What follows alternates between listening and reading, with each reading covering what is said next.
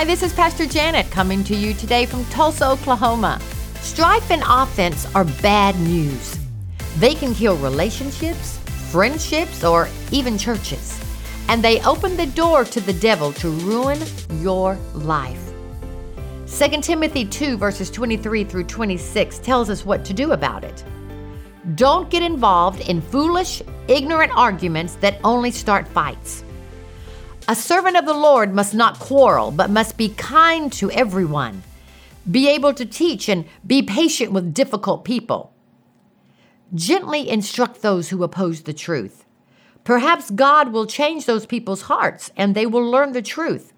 Then they will come to their senses and escape from the devil's trap, for they have been held captive by him to do whatever he wants. Face facts. The devil has traps set for you, and it's by your words that you fall into those traps or avoid them. You need to avoid strife like the plague. In fact, secondhand strife is just as deadly as secondhand smoke. It destroys everything it touches. So be known as the person who just says no to strife, no time, no how, no way. People should learn to just get over things, somebody might say. It's true that people should refuse offense. Psalms 119 verse 165 says, "Great peace have they which love thy law, and nothing shall offend them."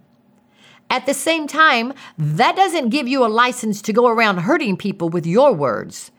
You've probably heard the old saying, "Sticks and stones may break my bones, but words will never hurt me." That's just plain not true.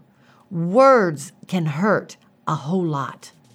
So choose to be a peacemaker. Choose to build people up with your words, not tear them down.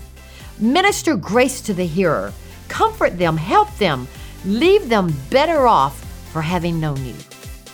I'm so glad you tuned in today.